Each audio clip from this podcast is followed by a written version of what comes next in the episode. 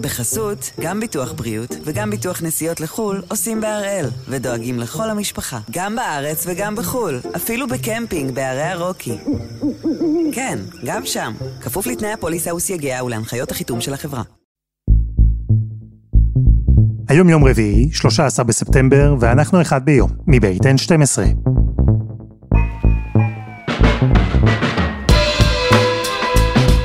אני אלעד שמחיוף, ואנחנו כאן כדי להבין טוב יותר מה קורה סביבנו, סיפור אחד ביום, בכל יום.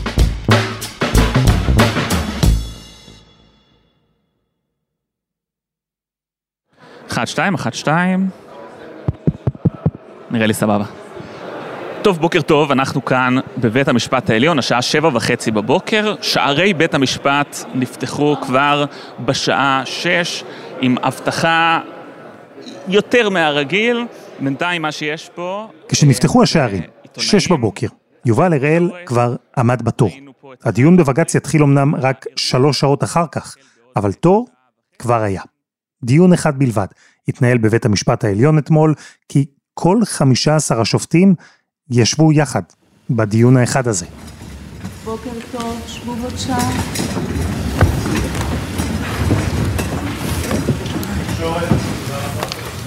בג"ץ 5658 על 23, התנועה למען איכות השלטון בישראל נגד הכנסת ושבעה תיקים קשורים. יש פה אולם שמלא לחלוטין עד אפס מקום. בעצם אפשר לראות גם את השופטים, הם יושבים בכיסאות אה, מעט יותר אה, קטנים ממה שבדרך כלל, כדי לאפשר להרכב כל כך רחב של שופטים, שלא היה כמותו, להיכנס לתוך האולם שהוא כמעט צר מלהכיל את הכמות הזאת של השופטים והעותרים והמשיבים וגם נוכחים בקהל. כמו אנשי תקשורת. זה דיון שנתן לנו הצצה נדירה ומאוד מעניינת לאיך הדברים עובדים באמת, לטיעונים משפטיים ופוליטיים, למערכת יחסים שבין עורכי דין, פוליטיקאים ושופטים, לוויכוחים שעלולים להוביל את ישראל למשבר חוקתי. וכל זה קרה בשפה משפטית.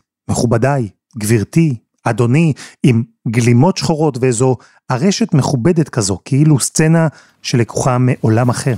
טוב, אה, שוב בוקר טוב אה, לכולם, אנחנו התכנסנו היום בהרכב מלא של שופטות ושופטי בית המשפט העליון לדון בשמונה עתירות שהוגשו נגד תיקון מספר 3 לחוק יסוד השפיטה. בעתירות שלפנינו מתבקש בית המשפט להורות על בטלותו של התיקון האמור. היועצת המשפטית לממשלה תומכת בעמדת העותרים כי יש להורות על ביטול התיקון. הכנסת, יושב ראש ועדת החוקה חוק ומשפט וכן הממשלה, ראש הממשלה ושר המשפטים סבורים כי יש לדחות את העתירות ובלב הטיעון של אה, המשיבים יש גם טענה לעניין אה, סמכותו של בית המשפט לדון בביטול חוקי יסוד. והדיון הזה, חשוב, ההיסטורי, חגיגי במידה מסוימת וחסר התקדים, עם 15 השופטים הבכירים ביותר במדינה, ואיתם העותרים והמשיבים. הדיון שהתחיל בשעה תשע בבוקר הסתיים רק יותר מ-13 שעות אחר כך. אז הפעם אנחנו בדיון בג"ץ על תיקון לחוק יסוד השפיטה שביטל את עילת הסבירות עבור נבחרי ציבור.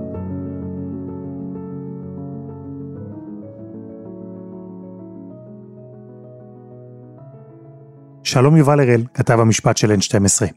שלום אלעד. אז שמענו איך אתה הגעת, או ליתר דיוק מתי אתה הגעת לדיון אתמול. איך כולנו הגענו אליו בעצם? על מה הדיון הזה התנהל? הכנסת העבירה כחלק ממהלכי החקיקה של המהפכה המשפטית, העבירה את התיקון הראשון המשמעותי, וזה התיקון לחוק יסוד השפיטה, מה שמכונה חוק הסבירות, שהתיקון הזה קובע שבג"ץ, ובאופן כללי בתי המשפט לא יכולים להתערב על בסיס עילת הסבירות בהחלטתה של ראש הממשלה, כל שר אחר בממשלה, או הממשלה עצמה במליאתה. זה התיקון, על התיקון הזה הוגשו שמונה עתירות לבג"ץ על ידי גורמים שונים. הדרישה שלהם היא לבטל את התיקון לחוק, ועל זה היה הדיון. שמונה עתירות, שלמעט הבדלים בניואנסים, בעצם טענו בשורה התחתונה את אותו הדבר. טענה שאפשר לחלק לשני לבלים, אה, שתי רמות. הראשונה, שלבג"ץ יש סמכות לבטל תיקון שנעשה בחוק יסוד, דבר שבעצם לא נעשה עד היום. הרמה השנייה, היא שבג"ץ צריך להשתמש בסמכות הזו שלו כדי לבטל את אותו תיקון ספציפי שהכנסת העבירה, תיקון שביטל את עילת הסבירות. נכון, שני לבלים מאוד נפרדים, צריך לומר. כלומר, אם אני מסתכל על ההערות של השופטים, אני חושב שרוב מוחלט מהשופטים, יהיה להם רף מסוים, איזשהו קש שהיה שובר את גב הגמל. אם מחר מבטלים את הבחירות באמצעות חוק יסוד, או אם מחר קובעים שאוכלוסייה מסוימת, תמיד אוהבים להגיד הג'ינג'ים, אם יוחלט למשל שהג'ינג'ים לא יכולים אה, להצביע, אני חושב שחלק גדול מאוד מהשופטים מסכימים שיש איזשהו סף, סף שבו זה שאתה נותן את הטייטל אה, חוק יסוד ומבצע מהלך שהוא אנטי דמוקרטי, זה לא עובר. ולכן אני חושב שהשאלה השנייה דווקא, כי הממשלה כל הזמן מדברת על השאלה הראשונה, חלק גדול מהתשובה שלה לבג"ץ עסק בשאלה הראשונה, אם יש סמכות או אין סמכות. אבל בסוף אני חושב שחלק גדול יוכרע בגלל, בכלל סביב השאלה השנייה, האם המקרה הזה מתאים לאותם מקרים קיצוניים שבהם בג"ץ יפסול חוק יסוד. ויובל, היינו מצפים שמי שתגן על הממשלה מול העתירות האלה תהיה היועצת המשפטית לממשלה, אבל זה לא מה שקרה אתמול. נכון, בדרך כלל היועצת המשפטית לממשלה מגנה על עמדת הממשלה, מגנה גם בדרך כלל על עמדה בנושאים כאלה, גם אם זה קשור בחקיקה בכנסת. במקרים חריגים, וזאת לא פעם ראשונה שזה קרה, אבל זה לא הסטנדרט, היועצת המשפטית לממשלה מאפשרת בגלל חילוקי דעות מהותיים, לממשלה ייצוג נפרד, ייצוג עצמאי, פרטי, וזה מה שקרה כאן. היועצת המשפטית לממשלה, העמדה שלה רחוקה כמזרח ממערב מהעמדה של הממשלה, כי פה הממשלה אומרת אין בכלל סמכות לבטל חוקי יסוד, פה היא אומרת לא רק שיש סמכות, אלא צריך לבטל את חוק היסוד, את התיקון לחוק היסוד הספציפי הזה. אז גלי בהרב מיארה הודיעה שהיא לא תייצג את הממשלה? איך זה עבד בעצם? אז היה שיג ושיח עם שר המשפטים לוין, שר המשפטים לוין פנה בנוגע לאפשרות הזאת של ייצוג אה, פרטי בעתירות עבור הממשלה, והיועצת המשפטית לממשלה השיבה לו, בגלל חילוקי הדעות המהותיים או מסתמנים, אז היה עוד אה, חילוקי דעות מסתמנים, אני מאשרת שייצג את הממשלה עורך דין פרטי. ומי הוא אותו אה, עורך דין פרטי? אגב, אולי זו שאלה קטנונית, אבל מי משלם לו על העבודה? איך בוחרים אותו? כי יש הרי ייעוץ משפטי ציבורי שזה התפקיד שלו. אז קודם כל משלמים אני ואתה וכולנו והמאזינים, כל מי שמשלם מס הכנסה, אה, משלמים כי השירותים האלה מגיעים מקופת המדינה. אה, במחיר, אגב, לא קטן, אה, מחיר של 175 אלף שקלים עבור הייצוג הזה, הם פנו לעורך הדין אילן בומבך, הוא הסכים לייצג את הממשלה, יש פטור ממכרז, את, את, את העלות והכל, וככה ההליך הזה מאושר. אוקיי, אז בשעה טובה, אחרי שעות של המתנה בבית המשפט העליון, הדיון התחיל. ודיברנו על זה כאן בעבר, כשהדיון רק נקבע. זה דיון שבפעם הראשונה ניהלו יחד 15 שופטי בג"ץ, כל השופטים למעשה, דיון שהוא עבר גם באופן מאוד חריג בשידור ישיר. והראשון לדבר בדיון היה היועץ המשפטי של הכנסת, שניכר שהבין עד כמה הדיון הזה היסטורי. קודם כל אני אפתח בזה שהמעמד באמת מרגש, אותי לפחות, אני מניח שאת כל מי שיושב פה ובאולם, ו... כן, זכות גדולה. אה, אני רוצה לפתוח בכמה מילים על התכלית של חוק היסוד המתקן. אז יובל, מה הוא אמר? אז הייעוץ המשפטי לכנסת הציגו עמדה שהיא די שונה מכל הגורמים האחרים. לכאורה, אם אתה קורא את זה בפשטות, אז אתה אומר, הם מתנגדים לעתירות, הם חושבים שבג"ץ לא צריך להתערב, הם אפילו אומרים שבג"ץ, לדעתם, לא מוסמך להתערב. אבל אני מציע קריאה קצת יותר מדוקדקת של עמדת הכנסת, כי עמדת הכנסת קודם כל מחויבת על פי חוק להגן על תוקפו של חוק. מה הכוונה? הכנסת לא יכולה להביא, להגיד, הייעוץ המשפטי של הכנסת לא יכול להגיד, כמו שהיועצת המשפטית לממשלה אמרה, אני מצטרפת לעמדה של העותרים, תבטלו את החוק. אסור לה. אבל כן צריך להיות יותר קשובים לדברים, ועורך הדין בארט הצביע על קשיים שונים שהחוק הזה מעלה. במקרה שלנו, הייעוץ המשפטי לכנסת סבור שאופן ניהול ההליכים באמת לא היה מיטבי. ראוי היה שהדיונים יימשכו זמן יותר רב, ראוי היה לדאוג שפקידים ממשלתיים ויועצים משפטיים במשרדי הממשלה שזומנו לוועדה ולא הגיעו, שיגיעו. ראוי היה לתת ביטוי בנוסח חוק היסוד המתקן לחלק מההערות שנשמעו בוועדה. ואת העמדה הזאת השמענו גם בדיוני הוועדה וגם בכתב התשובה. וכשהוא מצביע על הקשיים האלה, אז צריך לזכור, וזאת, אני חושב שהעמדה שלו מכוונת לשם, שאין פה שחור או לבן. אין פה או תבטלו את החוק, או תדחו את העתירות. יש גם גוונים של אפור, והכנסת אומרת, אפשר, אם השופטים ירצו, לפתור את הבעיות שעולות בחוק בכל מיני דרכים אחרות, בדרך של פרשנות למשל, או בדרך של פיתוח איטי במסגרת הפסיקה של עילות אחרות. כלומר, בסקאלה שבין הטענה שלבית המשפט אין סמכות להתערב בחוקי יסוד, ובטח לא בנושא כמו הסבירות, לבין הקיצון השני, שאומר שבג"ץ חייב להתערב ולבטל את התיקון, הצעות הפשרה האלה של היועץ המשפטי של הכנסת הן איזו אה, דרך אמצע? ייעוץ המשפטי לכנסת, אני לא יודע אם זה בדיוק באמצע, אבל זה לא פה ולא שם. זה לא להגיד, אל תתערבו בכלל, אל תש, ת, ת, תשנו, תפרשו כלום, זה גם לא להגיד תבטלו, זה להגיד, אם אתם תשתמשו בפרשנות ותהיו יצירתיים, אז יכול להיות שזה ירכך במידה מספקת את הבעיות שעולות בחקיקה. הבנתי, אז היועץ המשפטי של הכנסת הציע לשופטים איזה מעקף, לא לבטל את התיקון לחוק יסוד מצד אחד, אבל כן למצוא דרך שבה בית המשפט יוכל לפקח על החלטות מנהליות. עד כמה השופטים בכלל התרשמו מההצעה הזו למרות הקשיים, אנחנו נדע כשתפורסם ההחלטה שלהם אני מניח. אבל בזה הדיון רק התחיל, כי הגענו בשלב די מוקדם לאחד מרגעי השיא של הדיון, הגיע תורו של אחד הדוברים שהכי מזוהים עם ביטול עילת הסבירות ועם המהפכה המשפטית בכלל. נכון, ואז הגיע תורו של רוטמן, אמ, שהוא החליט במפתיע לדבר בעצמו, הוא יוצג בתשובה שהוא הגיש לבג"ץ על ידי עורך דין, ובדיון עצמו הוא ביקש לדבר בעצמו. הוא הקריא מדברים שהוא כתב מראש, אבל חולל מיד סערה, הוא השתמש שם במילים מאוד קשות כלפי השופטים.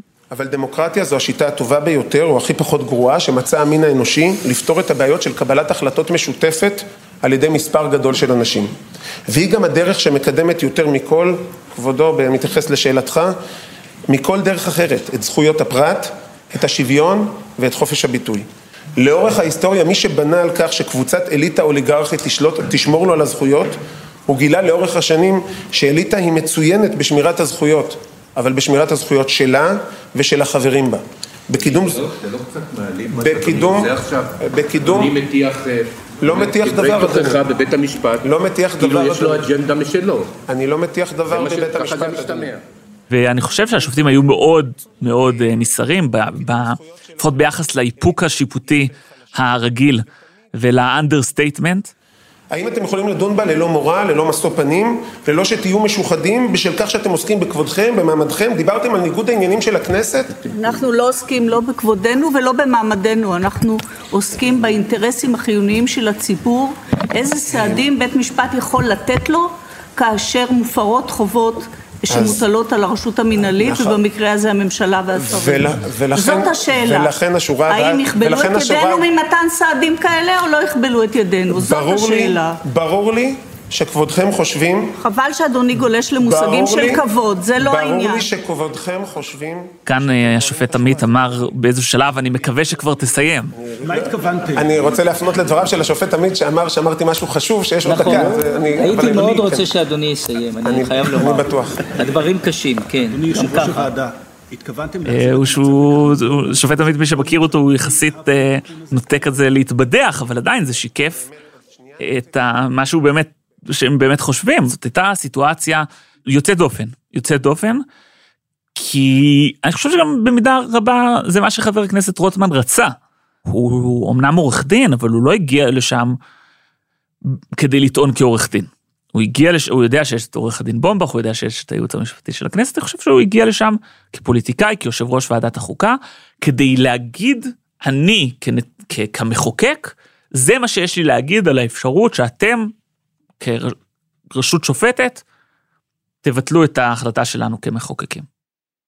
כלומר, הטענה של רוטמן נוגעת לרמה הראשונה, לקומה הראשונה הכללית, זו שלבג"ץ, לטענתו, אין בכלל סמכות להתערב בחוק שהכותרת שלו היא חוק יסוד. נכון. אני חושב שזה יותר קרוב לטיעון של אל תתערבו בחוק יסוד. הוא פתח שם בסיפור על סטודנטים שהיו צריכים לתכנן צינור שמוליך דם. פרופסור חיים חנני, הוא היה סגן הנשיא של הטכניון בשנות ה-60 המוקדמות, והוא יזם ניסוי. הוא פנה לתלמידים שלו ושאל אותם, איזה מידע אתם צריכים לקבל ממני כדי לתכנן צינור שיוביל דם מחיפה לאילת. הסטודנטים החרוצים והמוכשרים התחילו לשאול אותו שאלות. מה אורך הקו, מה הטופוגרפיה, מהי הצמיגות של נוזל הדם, מה ההרכב הכימי, האם זה דם עשיר בחמצן, בפחמן דו-חמצני, מהירות הזרימה, הלחץ הצפוי בתוך הצינור. עוד ועוד שאלות שמצאו את עצמן מיד לדפי השרטוט ולסרגלי החישוב. כשסיימו הסטודנטים את מלאכתם והגישו את עבודותיהם, הודיע להם חנני, כולכם נכשלתם במבחן. לא ביקשתי לבחון את היכולת שלכם לתכנן צינור שיוביל דם, אלא לבחון את הרגישות המוסרית שלכם. איש מכם לא שאל מדוע בכלל צריך צינור שכזה להעביר דם מחיפה לאילת, של מי הדם הזה ומי שפך אותו. אה, בקיצור, אני חושב שהוא ניסה להגיד לשופטים, אל תלכו לפי, אתם יכולים לדבר פה גבוהה גבוהה בטיעונים משפטיים, אבל תחשבו שנייה על מה, זה ככה מבחינתו, מבחינת מה שהוא רוצה להגיד, תחשבו שנייה על המהות, על הדבר, של, על איך זה ישליך, על המשמעויות של הדברים, לא ברמה המשפטית, ברמה הערכית, הציבורית, האם זה באמת הדבר הנכון לעשות. בנמשל שלי היום, הדם הוא לא הנפש, הוא ציפור הנפש, הוא ציפור הנפש של הדמוקרטיה. זכות הבחירה של האזרח הישראלי. מדוע צריך בכלל הליך משפטי או פסק דין שיפגע בציפור הנפש של הדמוקרטיה? גם עם כל הטיעונים המחוכמים, המתחכמים וגם המטופשים, מה ההצדקה ליטול ממדינת ישראל? אני הייתי מציעה שזה... לא, לא, אני... בכל זאת לא היו טיעונים חכמים, היו. טיעונים מחוכמים והיו גם טיעונים. מותר. פחות, יכול להגיד פחות. לא הפחות מטופשים. הפחות מחוכמים, אני מקבל את הצעתה של כבודה. במידה רבה, חבר הכנסת רוטמן רצה להשמיע פה אמירה, לא רק לשופטים, אלא גם אולי לציבור הרחב שצופה בדיון הזה. והשופטים, בחלקם לפחות, לא התלהבו מזה בלשון המעטה. אני לא מדבר על הטענה שבעצם רוטמן השמיע טיעונים שהם אה, לא מהחוג למשפטים, אלא אולי מהחוג למדעי המדינה, או אפילו החוג לפילוסופיה. נשמע שחלק מהשופטים ממש לקחו את הדברים שלו באופן אישי. לא לש- אנחנו בטיעון משפטי, אני מדבר על טיעון- אני מדבר על טיעון- יש לו נאום פרוגרמטי פוליטי. אני לא, אני לא. זה לא טיעון, אני אתייחס, זה איננו טיעון פרוגרמטי פוליטי, זה טיעון בליבת הנושא העומד לדיון. כן, אני קשה לי לחכות, בטח במדיום שהוא לא, לא רואים בו, את הפרצוף של השופט פוגלמן, של המשנה לנשיאה, לנשיאת העליון עוזי פוגלמן, בזמן הדברים של רוטמן, הוא היה במין פרצוף, אה, לא יודע, חמוץ מכווץ כזה, לאורך כל הדברים של, ה- של חבר הכנסת רוטמן. זה לא היה, אתה יודע, חלק, השופטים יושבים שם שעות ארוכות, ובחלק גדול מהטיעונים הם נראים מאוד קשובים, הם באמת רוצים לשמוע, להבין, לגבש את עמדתם. אה, וכאן אני חושב שהם היו ב, אה, במין מגננה, זה כמו, אתה יודע, שאתה ת- תביא למישהו בוקס, אז הוא מיד ב, ב, ב, באוטומט, הוא, הוא יתגונן, הוא... זאת לא הייתה סיטואציה כשאתה במגננה, אתה מתנהל אחרת, זה לא הייתה סיטואציה שאתה מקשיב לאיזשהו טיעון משפטי, לפחות זאת ההתרשמות שלי, אבל אה, אתה יודע, חלק אה, מהמאזינים שלנו צפו בדיון, אולי אה, התרשמו אחרת ממני.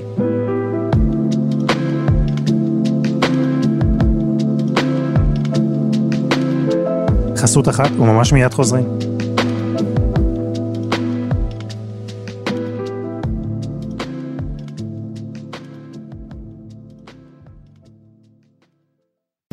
בחסות, גם ביטוח בריאות וגם ביטוח נסיעות לחו"ל עושים בהראל, ודואגים לכל המשפחה, גם בארץ וגם בחו"ל, אפילו בקמפינג בערי הרוקי. כן, גם שם, כפוף לתנאי הפוליסה וסייגיה ולהנחיות החיתום של החברה. אנחנו עם הדיון שהתנהל אתמול במשך כל היום, וחלק מהלילה, בבג"ץ, בעקבות עתירות נגד השינוי בחוק יסוד, שקבע שלבית המשפט אסור יהיה לבחון החלטות של נבחרי ציבור לפי מדד של סבירות. יובל, אחרי חבר הכנסת רוטמן, ואחרי הדברים של היועץ המשפטי לכנסת, הגיע תורו של מישהו הטוען המרכזי, עורך הדין אילן בומבך, אותו עורך דין פרטי, שבמקום היועצת המשפטית לממשלה הוא זה שייצג בדיון את עמדת הממשלה. ובין הטיעונים, ובמהלך הדיון, שבאמת היה מעמיק ועלו בו שאלות חשובות, הדיון הזה שהתנהל בין עורך הדין בומבך לבין השופטים. הגיע הרגע שבו דיברו על מגילת העצמאות, ועורך הדין בומבך הגדיר אותה בצורה, תשמע, יש הרבה דברים שאפשר לומר על מגילת העצמאות, אבל את ההגדרה שלו, אני מודה שאני לפחות לא שמעתי, בטח לא בפורום אה, מכובד כזה.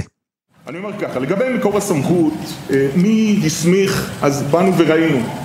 אה, אני, בגלל שהסמיכו ה-37 אנשים שהיו חתומים על הכרזת העצמאות המהירה, הבהולה, החפוזה, שברגע האחרון עוד היו טיוטות, זה אמור לכבול את מי שיהיו בעתיד? יעלה על הדעת דבר כזה? אדוני, סליחה, אז תסביר לי, מה עומד מאחורי האמירה הזו שמגילת העצמאות היא מסמך חפוז? מה הפואנטה פה? אז זה קשור אלעד, אמרת שהדיון כאן כולל שני חלקים. אחד זה לגבי התערבות בחוקי יסוד, עצם השאלה, והחלק השני זה ספציפית על הסבירות, האם זה בכלל עונה על המקרים האלה. אז פה זה קשור לחלק הראשון. אמ, עכשיו, החלק הראשון, צריך להגיד, עלתה עמדה, לא בפסיקה, של השופט אהרן ברק, שופט בדימוס, נשיא בית המשפט העליון לשעבר. העמדה הזאת הייתה במאמרים אקדמיים, ויש גם אנשים אחרים שמסכימים עם עמדתו, והיא שהסמכות להתערב בחוקי יסוד נשאבת מהעקרונות של מגילת העצמאות. ולמה זה? כי אם אתה הולך אחורה, אמ, בהילוך חוזר, אז למה הכנסת מחוקקת חוקי יסוד? הכנסת מחוקי יסוד, מחוקקת חוקי יסוד כי היא הוסמכה, עוד כשהייתה האספה המכוננת, היא הוסמכה על ידי מגילת העצמאות, מגילת העצמאות נכתב שתוך שנה תכונן חוקה, ולכן הסמכות נשאבת משם. כחוקי יסוד. ולכן אם אתה עושה בעצם את ההילוך החוזר הזה, אתה מבין מה הסמכות של הכנסת. אתה הולך אחורה ואתה מבין מה הסמכות של הכנסת להעביר אה, אה, חוקי יסוד. אבל שוב אני אומר, אין פסק דין של בית המשפט העליון שקובע שזאת ההלכה. שחוקי היסוד צריכים להיות תואמים לעקרונות של אה, הכרזת העצמאות. אין פסק דין כזה. ועלה הדיון סביב הנושא הזה, סביב המעמד של מגילת העצמאות, ושם אמ, עורך הדין בומבך, שמייצג את הממשלה, אמר שהוא לא מבין איך יכול להיות שמסמך שכבר נכתב מאז, הוא השתמש שם בכל מיני מולכים קצת מוגזמים של בחיפזון 37 אנשים שבכלל לא נבחרו ולא מייצגים ולא כל הדברים האלה.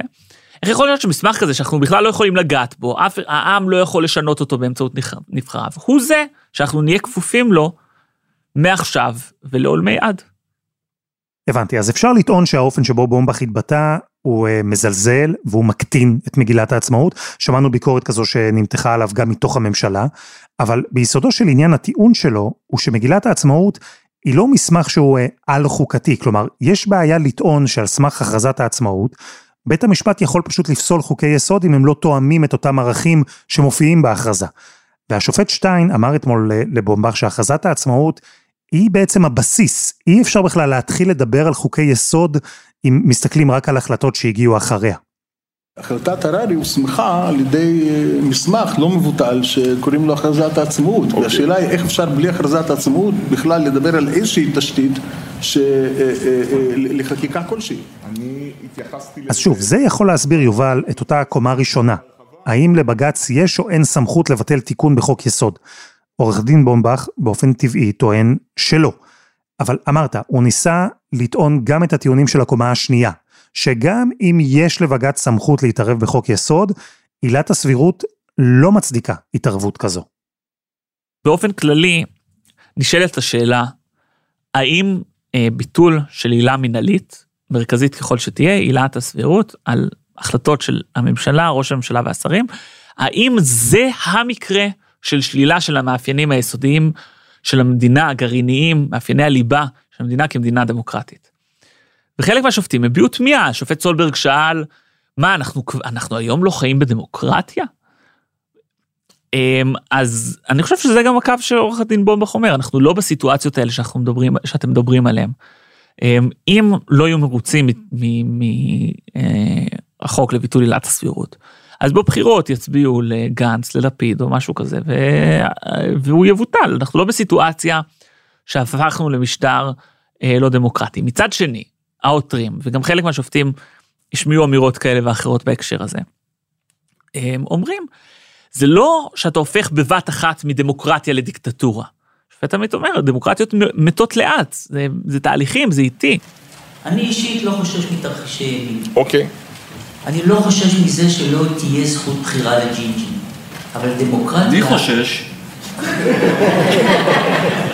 דמוקרטיה לא מתה באיזה כמה מכות חזקות. דמוקרטיה מתה בשורה של צעדים קטנים. למשל, בשביל להשפיע על תוצאות הבחירות, אני לא חייב לשלול זכות בחירה מעורך דין שרגא, רק בשל היותו ג'ינג'י. כן. אני יכול לעשות את זה למשל דרך שליטה על ועדת הבחירות המרכזית. ודרך אגב, זה לא פנטזיה, כי אני מבין שיש כמה הצעות חוק בקנה. אז זהו, שמענו את השופט עמית שדיבר על איך דמוקרטיות נופלות לאט. הזכרת את השופט סולברג, ששאל אם ישראל היא בעצם לא דמוקרטיה כבר היום. אפשר היה לזהות במהלך הדיון אתמול מחנות בקרב השופטים, אולי כבר לזהות כיוונים של איזה שופט יקבל איזו החלטה? יש במובן הזה שני מחנות. אחד הובילה הנשיאה חיות בפסק, בפסק הדין שעסק בחוק הלאום, והיא אומרת, הסמכות של הכנסת, גם אם זה להעביר חוקי יסוד, היא לא בלתי מוגבלת. הכנסת לא יכולה לעשות כל דבר שהיא עושה, שהיא רוצה, ו... אבל בגלל שאנחנו בסיטואציה משטרית מאוד מורכבת, עם חוקה לא שלמה שנכתבת עדיין בהמשכים, ובגלל כל הסיטואציה הזאת, הביקורת על חוקי יסוד, ביקורת מהותית, בגלל התוכן שלהם, תהיה שמורה רק למקרי קיצון. אם היא תהיה בכלל, אם יהיו בכלל מקרים שיצדיקו דבר כזה, רק מקרים שהם פגיעה אנושה ביסודות של, של, ביסודות של המדינה כמדינה יהודית או דמוקרטית. במקרה הזה דמוקרטית. זה מה שהנשיאה חיות אומרת. כלומר, גם הקו הזה, שהוא במרכאות האקטיביסטי, בא ואומר, זה רק במקרים מאוד מאוד מאוד קיצוניים ומרחיקי לכת. הקו השני זה הקו שלמשל השופט אלרון והשופט סולברג והשופט מינץ הסתייגו הרבה יותר מהאפשרות של התערבות בחוקי יסוד. ולצד כל אלה יש גם שופטים שאנחנו לא עד הסוף יודעים את העמדות שלהם בנושא הזה. כמו למשל השופטים החדשים שמונו רק בממשלה הקודמת לבית המשפט העליון. לכן לגבי חלק מהשופטים גם לא ממש אפשר לדעת. או, אז כאן אתה מוביל אותי למשהו שאותי לפחות אתמול הדהים, או הטריף, לא יודע, אני, לא ברור לי איזה סופרלטיב להצמיד לעניין. הרי כל המדינה מדברת כבר חודשים על מה שנקרא שיטת הסלאמי. גם בקואליציה, גם באופוזיציה, המתנגדים, התומכים, הם מדברים על כך שביטול עילת הסבירות, אולי כשלעצמו הוא לא דבר קיצוני עד כדי כך שהוא מחרב את הדמוקרטיה הישראלית, אבל שהוא רק הצעד הראשון בסל גדול הרבה יותר של חקיקה משפטית. והנה, למרות שכולם יודעים את זה, כולם מדברים על זה, אתמול בבג"ץ התנהל ויכוח אם השופטים צריכים לקחת את התמונה הכוללת הזו בחשבון, או שלא. והשופטים עצמם, לפחות ככה זה נשמע, אמרו שלא, שהם צריכים להתמקד בעילת הסבירות, כאילו היא הדבר היחיד שקורה עכשיו בעולם, במנותק מיתר פרוסות הסלאמי שעוד מתוכננות להגיע בהמשך. באופן מסורתי, בית המשפט פוסק במה שמונח לפניו. ככה זה תמיד, כלומר, השופטים לא, אף פעם לא פסלו הצעת חוק. הם לא יגידו, זה לא בסדר, כשזה עוד לא עבר. השופט סולברג למשל אומר, אבל באותה מידה, אתם אומרים שיש פה חברי כנסת מהקואליציה שמבטיחים להעביר את החקיקה הזאת, אבל גם שמענו חברי כנסת מהקואליציה שקוראים לעצור את החקיקה ולהעביר רק בהסכמה רחבה. איך אני יכול, הוא אמר, אתם, אתם מבקשים ממני לשחק במשחק שאין לי את הכלים בכלל לשחק במשחק הזה. אנחנו לא במגרש הזה, זה, זה מה שסופט סולברג אומר, אנחנו לא במגרש הזה של התבטאויות בתקשורת, או אמירות כאלה ואחרות, או ציוצים של חברי כנסת, אנחנו לא נמצאים שם, אנחנו לא יכולים לדעת מה יקרה בסוף, מה יוליד יום, ומה יקרה בסוף במגרש הפוליטי. אנחנו במגרש אחר, ובמגרש אחר אנחנו פוסקים על מה שעבר, מה שעבר נכנס לספר החוקים, נכנס, עבר ב, בשלוש קריאות. אנחנו דנים בזה, אנחנו דנים רק במה שמונח לפנינו. אני חושב שבאמת עולה פה, עולות פה איזה שהן אה, שאלות בנושא הזה. מצד אחד, אתה, יש פה סיטואציה קצת אה, אולי אפילו מצחיקה, כי מצד אחד באמת יש קושי שהשופטים, מה, הם ידונו במשהו שעוד לא נברא, שעוד לא בא לעולם, חוק שבכלל לא עבר, אה, ויסתכלו על השלכות הרוחב. אבל מצד שני, מה, כל העם ישראל, כל הצופים, כל המאזינים של אחד ביום, וכל מי שחי במדינה הזאת בכלל, כולם יודעים שזה רק חלק, שזה רק פרוסת סלאמי, ורק השופטים יתעלמו מזה. רק השופטים שצריכים להכריע, רק הם יתעלמו ממה שכולם יודעים שקורה. אוקיי, okay, אז אני לוקח אותך ליום שאחרי, יש לא מעט אופציות, כמו ששמענו, מביטול החוק, או החלטה של שופטי בג"ץ שהם לא מתערבים, או גם כל מיני נוסחאות ופשרות באמצע. והיום מתנהל איזה שיח של האם הממשלה והאם השרים בממשלה יכבדו את פסיקת בג"ץ, אם השופטים יחליטו לבטל את התיקון לחוק היסוד. ואני מוכרח להודות ברמה האישית, יש משהו שאני לא מבין. החוק הרי מדבר על היכולת של בג"ץ לדון בסבירות של החלטה מנהלית. מה זה בכלל אומר ששר לא יקבל את פסיקת בג"ץ בעניין הזה? הרי אין דבר כזה, שר לא יקבל את זה שבג"ץ מאפשר לעצמו או לא מאפשר לעצמו לשפוט על פי עילה מסוימת? מה זה בכלל אומר? פסק הדין, נניח שהוא הולך, אמרנו שחור או לבן, הוא הולך עד הסוף. פסק הדין יבטל את התיקון לחוק יסוד השפיטה, את מה שמכונה חוק הסבירות. מה קורה ביום שאחרי?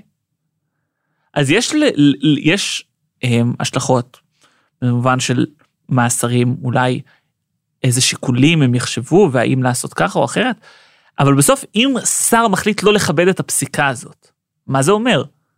אז הוא אומר, עכשיו אני מעביר החלטה שהיא לא סבירה, אני עושה, דווקא כי עכשיו אני לא מחויב, יכול להיות, זאת אופציה אחת. אבל כשאנחנו מדברים על מסלול של משבר חוקתי, זה לא מספיק שהשר אומר, אני לא מכבד את הפסיקה הזאת, אין לכם אפשרות להתערב. צריך לקרות, צריך להיות פה עוד, עוד שלב, יש פה עוד שלבים שצריך לזכור בדרך. עד שאנחנו מדברים, לפחות אם אתה מגדיר משבר חוקתי ככזה שלא יודעים למי להקשיב, לכנסת או לבית המשפט, כדי שלא ידעו למי להקשיב. אז צריך אולי, לא יודע, שתהיה החלטה ספציפית, קונקרטית, שאומרת א', בג"ץ קובע שהיא לא סבירה, הוא לא משתמש בעילות אחרות. אומר, פסלנו את החוק וקובע שהיא לא סבירה. ואחרי שהוא אה, אה, פוסל את החוק וקובע שההחלטה הזאת לא סבירה, אז השר אומר, אני לא מכבד ומורה ככה ובית המשפט מורה אחרת. כאילו, צריכים לקרות עוד כמה דברים. עכשיו, לא, קודם כל, זה יהיה אירוע דרמטי אם שרים בכירים, אומר, אפילו אם הם רק אומרים, אני לא מכבד את פסק הדין. זה משהו ש... שוב אנחנו חוזרים על החסר תקדים, אבל זה ברור שזה חסר תקדים. אז עצם האמירה פה היא, היא, היא דרמטית, אבל כשאתה מדבר על ההשלכות המעשיות, בטח אם אתה מדבר על משבר חוקתי ועל סיטואציה שלא יודעים למי להקשיב, אז צריך קצת לחדד לאן אנחנו הולכים, אה, וצריכים להיות עוד אה, שלבים בדרך, וכולנו מקווים שאנחנו בכלל לא, לא נצטרך להגיע לשלבים האלה. בהחלט. יובל הראל, תודה רבה. תודה, אלעד.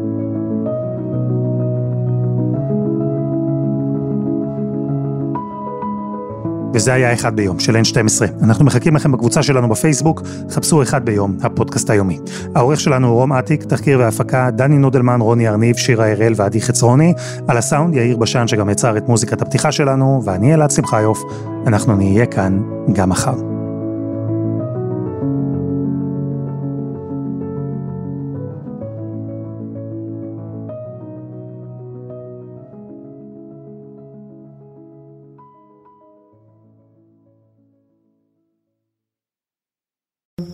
בחסות, גם ביטוח בריאות וגם ביטוח נסיעות לחו"ל עושים בהראל, ודואגים לכל המשפחה, גם בארץ וגם בחו"ל, אפילו בקמפינג בערי הרוקי. כן, גם שם, כפוף לתנאי הפוליסה וסייגיה ולהנחיות החיתום של החברה.